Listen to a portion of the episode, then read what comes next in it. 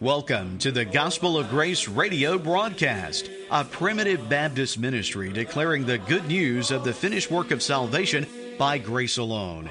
This weekly radio program is brought to you by Elder Joe Nettles, pastor of Sulphur Springs Primitive Baptist Church in Caledonia, Mississippi, and Elder David Wise, pastor of Macedonia Primitive Baptist Church in Ackerman, Mississippi. We now invite you to stay tuned for our message this morning. Welcome, dear listening friends, to the Gospel of Grace radio broadcast. I'm Elder Joe Nettles, and along with myself and Elder David Wise, we invite you to visit our churches Macedonia Primitive Baptist Church, located at 11 Staten Road in Ackerman, Mississippi, or near Ackerman, Mississippi, and also Sulphur Springs Primitive Baptist Church, located at 40283 Wolf Road in Caledonia, Mississippi. You can meet with us 6 p.m. every Wednesday evening uh, for an abbreviated service and fellowship.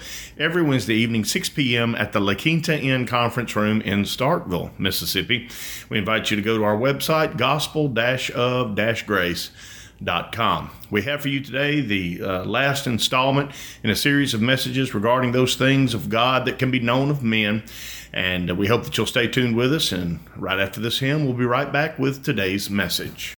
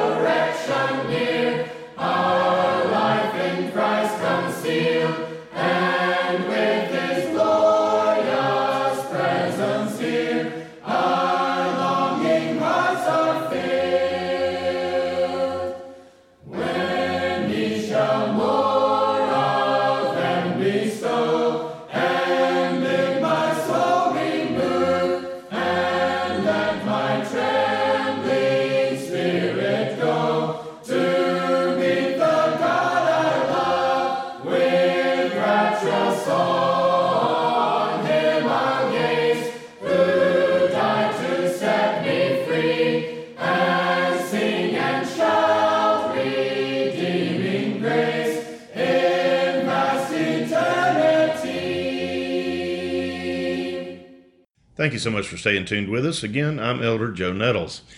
As you probably know if you've been listening, and we thank you if you have, we have been trying to cover a series of messages regarding those things of God, those things of our immortal and invisible God that can be known of men, whether they be born again or not born again. In other words, men having fallen in the fall in Adam, being marred and corrupted from the way they were created in Adam which who was created after the image of the thrice holy God. Those things, even after the fall, are retained in men.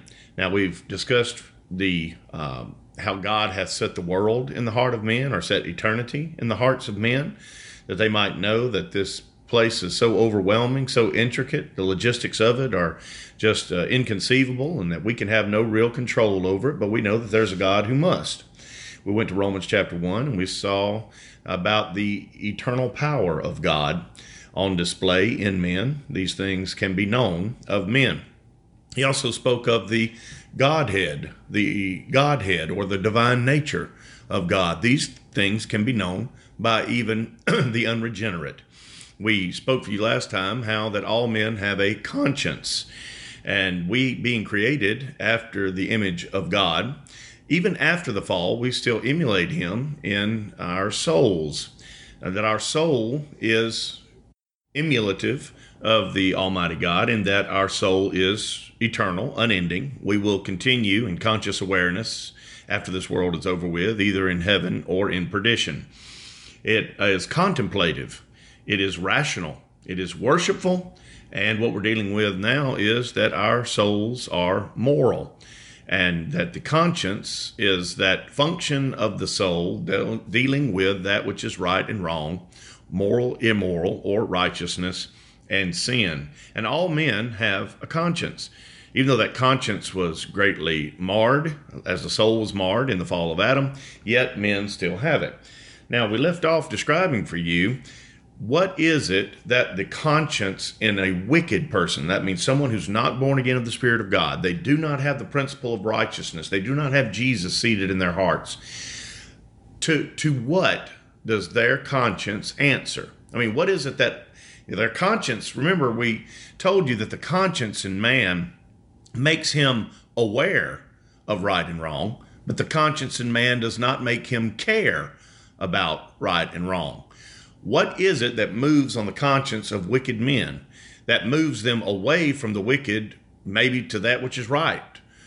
Uh, well, we went to Titus chapter 1. We'll read again verses 15 through 16. Unto the pure all things are pure, but unto them that are defiled and unbelieving is nothing pure, but even their mind and conscience, notice that, is defiled. They profess that they know God, but in works they deny him, being abominable and disobedient unto every good work, reprobate. Reprobate, as we brought to your mind in the last message, refers to probate. Or if you go to probate court, you probate a contract or a, a will and testament, that is to verify the validity of it, to see that there is truth and substance behind it, that there's no false pretenses, that there's no uh, falsehoods and lies behind it, but that it is actually true. Well, the uh, consciences of men are defiled because they are reprobate. That means behind their conscience there is no element of the immortal truth of God. That is, in the person of Jesus Christ and the Holy Spirit, moving them away from the wrong toward the right. Again, they may choose what uh, is according to the law of God, but they will not do it out of a principle of a fear and love and reverential awe for God. They'll do it for self serving or self aggrandizing purposes. But now let's talk about the conscience in the righteous. Now, in Romans chapter 2, we see a reference to the uh, conscience in men.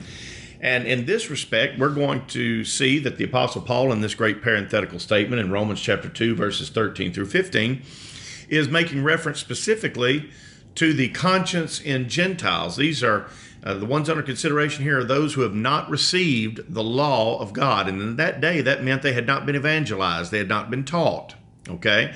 But he's saying that even though there were some that did not have the law, they still would keep the law, do the law. And then he also makes allusion to the principle behind it. We read from Romans chapter 2, verse 13 For not the hearers of the law are just before God but the doers of the law shall be justified. So, right off the bat, he's talking about people that are just before God, these doers of the law. Notice his focus was not on transgressors of the law, although we all are transgressors of the law. His focus here is on people who have a desire to do the law, to keep the law. For when the Gentiles, that means non Jewish people, which have not the law, do by nature the things contained in the law, these, having not the law, are a law unto themselves, which show the work of the law written in their hearts. Now, I want you to notice this is something that is moving these men, it is their conscience. But what is actually the power behind that conscience? Notice he said, the work of the law written in their hearts. These Gentiles under consideration. Of course, he's not talking about all Gentiles because there are many reprobate Gentiles, but he's here specifically speaking of Gentiles who have manifested a principle of righteousness and love for God, even in their ignorance, uh, even in their abject ignorance. Uh, yet they have a principle within them that compels them to right for the right cause. These people are just before God, these Gentiles under consideration.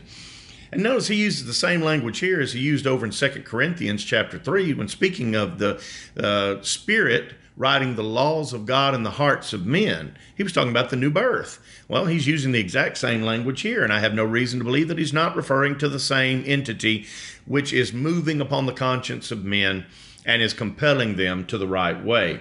Not just selfish uh, reasons or self aggrandizing reasons, no, but people doing right for the right reason. What was the whole duty of men that was told us in Ecclesiastes? To uh, do the commandments of God, keep the commandments of God, and fear God. That's a whole duty of man. Well, the wicked can keep a commandment, but they'll never fear God. They'll never have a reverential awe, a love, and adoration for God and want to serve Him just for that reason. But here are some that are void of, uh, void of, should I say, theological instruction. These are Gentiles, these are heathens, but yet they're doing the right thing for the right purpose, which show the work of the law written in their hearts, their conscience also bearing witness, and their thoughts the meanwhile accusing or else excusing one another. So here are some, even in ignorance, uh, have a principle moving upon their conscience, and it is the right principle according to that passage of Scripture. Now, we see later on in the book of Romans, we go to Romans chapter 9, verse 1. And the Apostle Paul makes allusion to uh, what it is that moves his conscience. In Romans chapter 9, verse 1, he said, I say the truth in Christ, I lie not. So it's very important that we, as servants of God, tell the truth, that we try to rightly divide the word of truth, that we appreciate truth just because it is truth. Some people think truth is only truth if it serves them. But my friends, if the whole world be damned, truth is still truth. And here he says, I say the truth in Christ, I lie not. My conscience also bearing me witness in the Holy Ghost. Here he says the Holy Ghost is what moves my conscience, and you can feel good that I'm speaking these things in truth because behind your conscience there is an impression of the Holy Ghost in you, the auditors, as well. You see, in Romans chapter 8, it says, The Spirit itself beareth witness with our spirits that we are the sons of God. See, that's the Spirit of God making impression upon the conscience and the knowledge of Jesus Christ. I, we spoke earlier from Romans chapter 2 of those who have a movement upon their conscience in the right direction for the right reason, but the thing is, they were in ignorance. Friends, I love to know why it is that my conscience can be clear and clean, even though I still sin, even though I have sinned, even though I'll never be sin free as long as I'm carrying around this mortal veil of flesh hung around my neck. Yet I know that Jesus has taken that sin debt upon himself. I know it because I've heard it preached and I felt the impression of the Holy Spirit. And I know it in my conscience that Jesus is real and that he has loved me and he died for me and he took my sins upon him. Oh, happy day when you come to that realization. You know, when you hear the preaching of the gospel, it is something that uh, moves the spirit within you because why? The truth the Spirit is the truth, the Spirit of truth, according to John 14. And when the truth is in its presence, it moves in us. Okay? So uh, let's go to a couple of places. We go to the writing of the Apostle Paul in 2 Corinthians chapter 4. We'll read uh, verses uh, 1 and 2.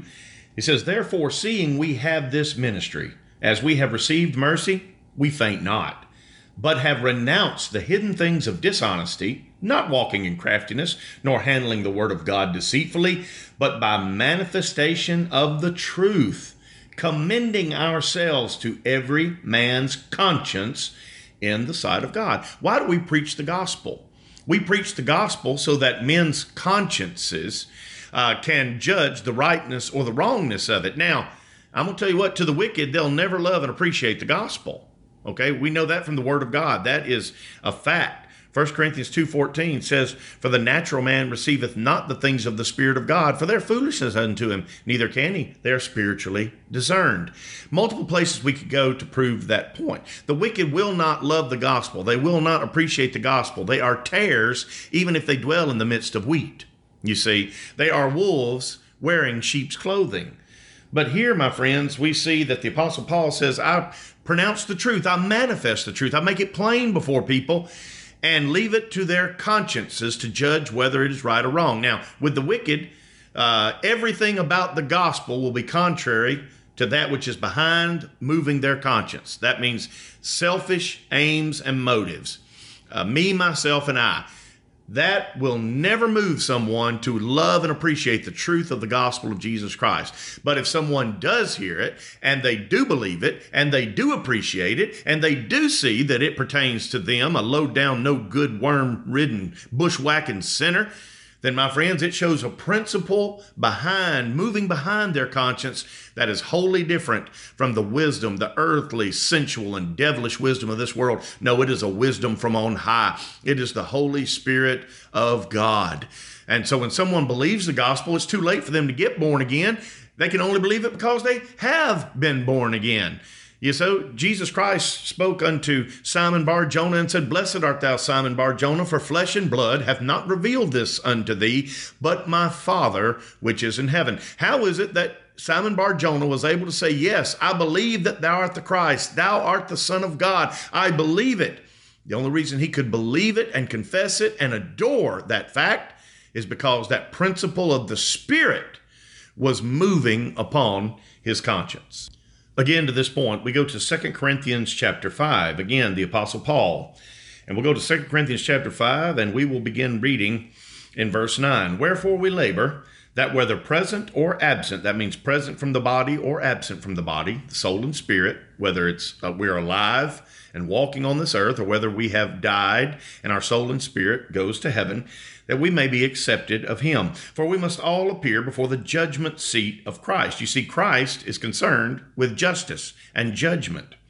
That every one may receive the things done in his body according to that he hath done, whether it be good or bad. Notice he didn't say part good and part bad. He says in whole good or in whole bad. He's not speaking of your activities and your actions so much as he is speaking of the total imputation of the righteousness of Christ upon the sheep of God and the absence of that total imputation of righteousness unto the goats, those who will go to perdition.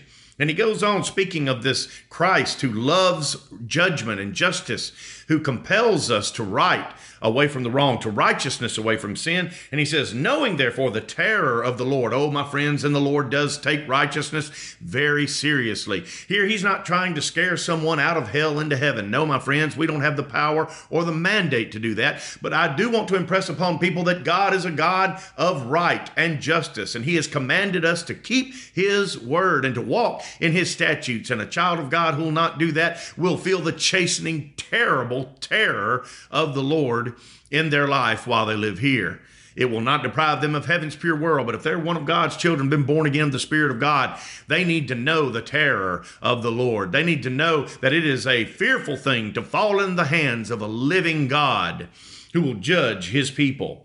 He said, Therefore we persuade men, but are we are made manifest unto God. He said, You know, those things that we teach, we must answer to God for. He said, But I trust also are made manifest in your consciences. Again, there should be something moving your conscience to convince you that this thing you're hearing is right, and not just right, it is eternally and gloriously right. What was that gospel that Paul was preaching to them, that he manifested unto them and made manifest even before God, and he trusted would be made manifest to the consciences of those hearing him? Well, you can see it uh, summarized in Hebrews chapter 9, verse 13. For if the blood of bulls and of goats and the ashes of an heifer sprinkling the unclean sanctifieth to the purifying of the flesh, how much more shall the blood of Christ, who through the eternal Spirit, offered himself without spot to God, purge your conscience from dead works to serve the living God. Are you trying to serve the Lord today thinking that, well, I'm still going to be made responsible for some of my sins? There's a humongous number of worshipers in this world that believe that there's a place called purgatory where uh, Jesus couldn't have paid it all. I'm still left responsible for some of my sins. No, my friends, you need to have your conscience purged from dead works and serve the living God. But the only way you can do that is because it's the blood of Christ has been applied to your soul, my friends. You've been born again of the Spirit of God. And when you hear someone, even such as a lowly, feeble uh, person with efforts like mine, who preaches the gospel of Jesus Christ, there's a moving inside of you that impresses upon your conscience that yes, this is right. Yes, this is true. Yes, Jesus is yours. And my friends, when you come to realize He didn't pay for most of the sins of His elect, He paid for all of the sins of His elect, you won't have to trudge through this life anymore thinking that you have to carry your own weight. You won't be uh, like, uh, Isaac of old, who had to carry that dead wood up the hill of that Mount Moriah. No, my friends, I'm telling you, it can be taken off of you in your conscience. Oh, he's done it for heaven. He secured his seed. But, friends, while we live here, we need to live in the liberty of a clear, good conscience before God. And we do that, my friends, with an understanding of the efficacy and the lovely, wonderful blood of Jesus Christ shed perfectly for all of his elect. Well, my friends, now that you've heard that gospel and you've believed it and you trust that the blood of Christ is sufficient to uh, secure you for heaven through his own grace and his sovereign will, then what are you supposed to do? Well, uh, what is the answer your conscience is supposed to give? How are you, what is the outlet? What is the expression that you're supposed to do when you come to that belief? Well, we go to uh, 1 Peter chapter 3, verse 21, where he's speaking of, of baptism. He said, The like figure whereunto even baptism doth also now save us. You know, baptism has never saved anyone uh, to heaven. Baptism has never done that. Water baptism in a baptistry or a creek or a river or a swimming pool has never saved anyone to heaven. Baptism is a now salvation, whereunto even baptism doth also now save us. And how does it save us? He said, Not the putting away of the filth of the flesh but the answer of a good conscience toward God.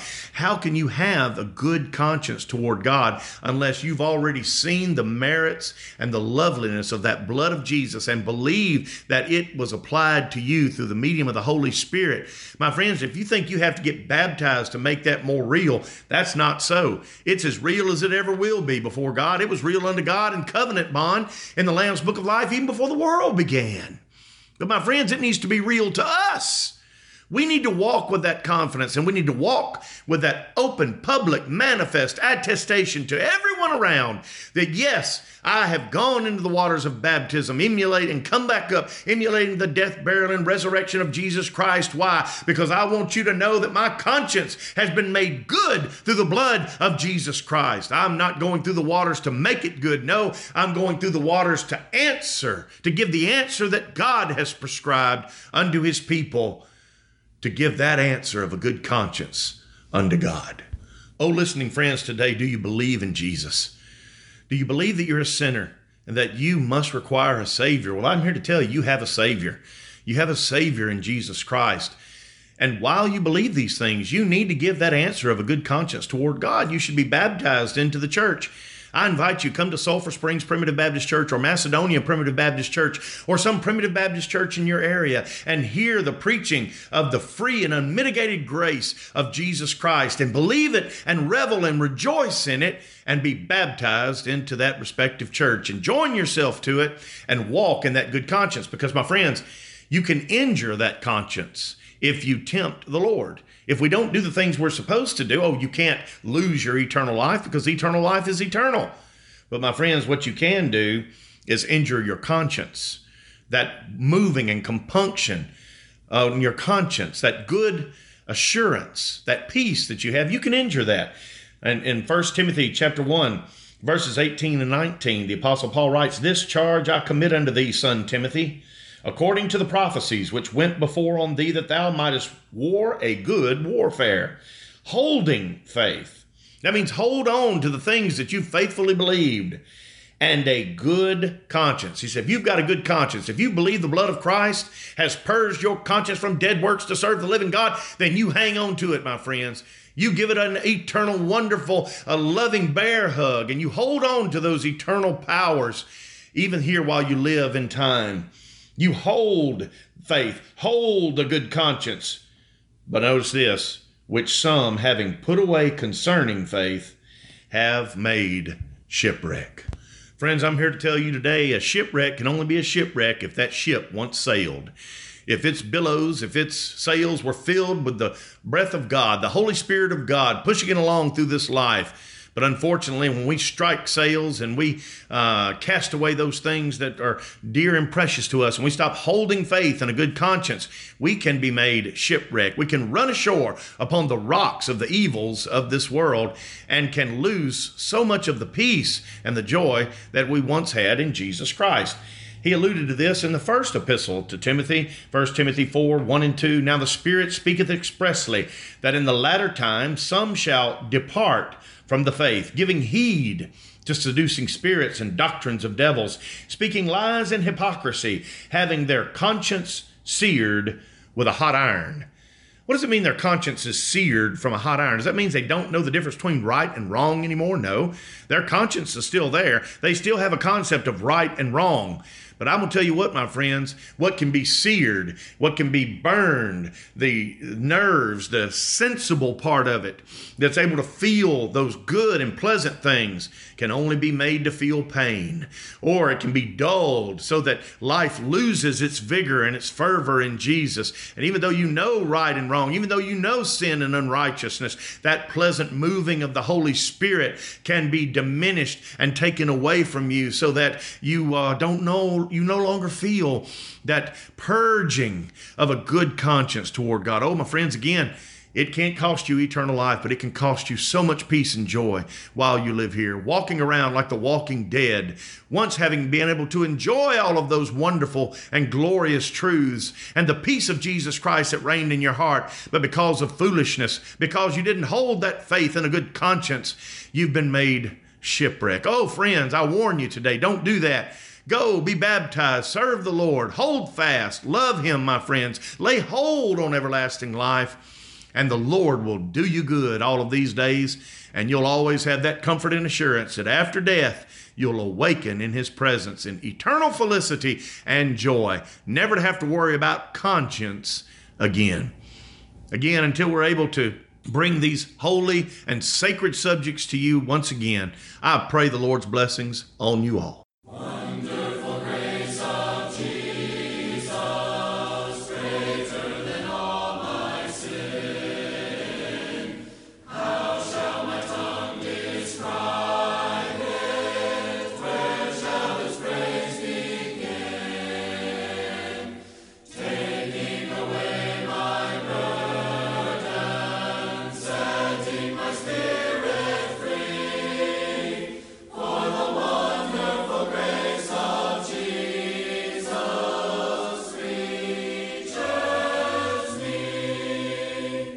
If you enjoy the messages you hear on the Gospel of Grace radio broadcast, we invite you to visit a Primitive Baptist church in your community. To find a Primitive Baptist church near you, to listen to past messages online, and to find further contact information, you can visit our website at gospel-of-grace.com. You can also find our program on iTunes under podcast entitled The Gospel of Grace, a primitive radio broadcast. If you listen and enjoy our program, we would love to hear from you. You may contact us by email at gospelofgracepb at gmail.com. This program is produced by Sulphur Springs Primitive Baptist Church, 40283 Wolf Road, Caledonia, Mississippi, and Macedonia Primitive Baptist Church, 11 Staten Road, on Highway 15 just north of Ackerman, Mississippi. We would love for you to come and worship with us each Sunday morning at 10:30 a.m. We invite you to tune in again next week for another message from the Gospel of Grace. Until next time, we pray God shall supply all your need according to his riches in glory by Christ Jesus our Lord. Wonderful the matchless grace of thee.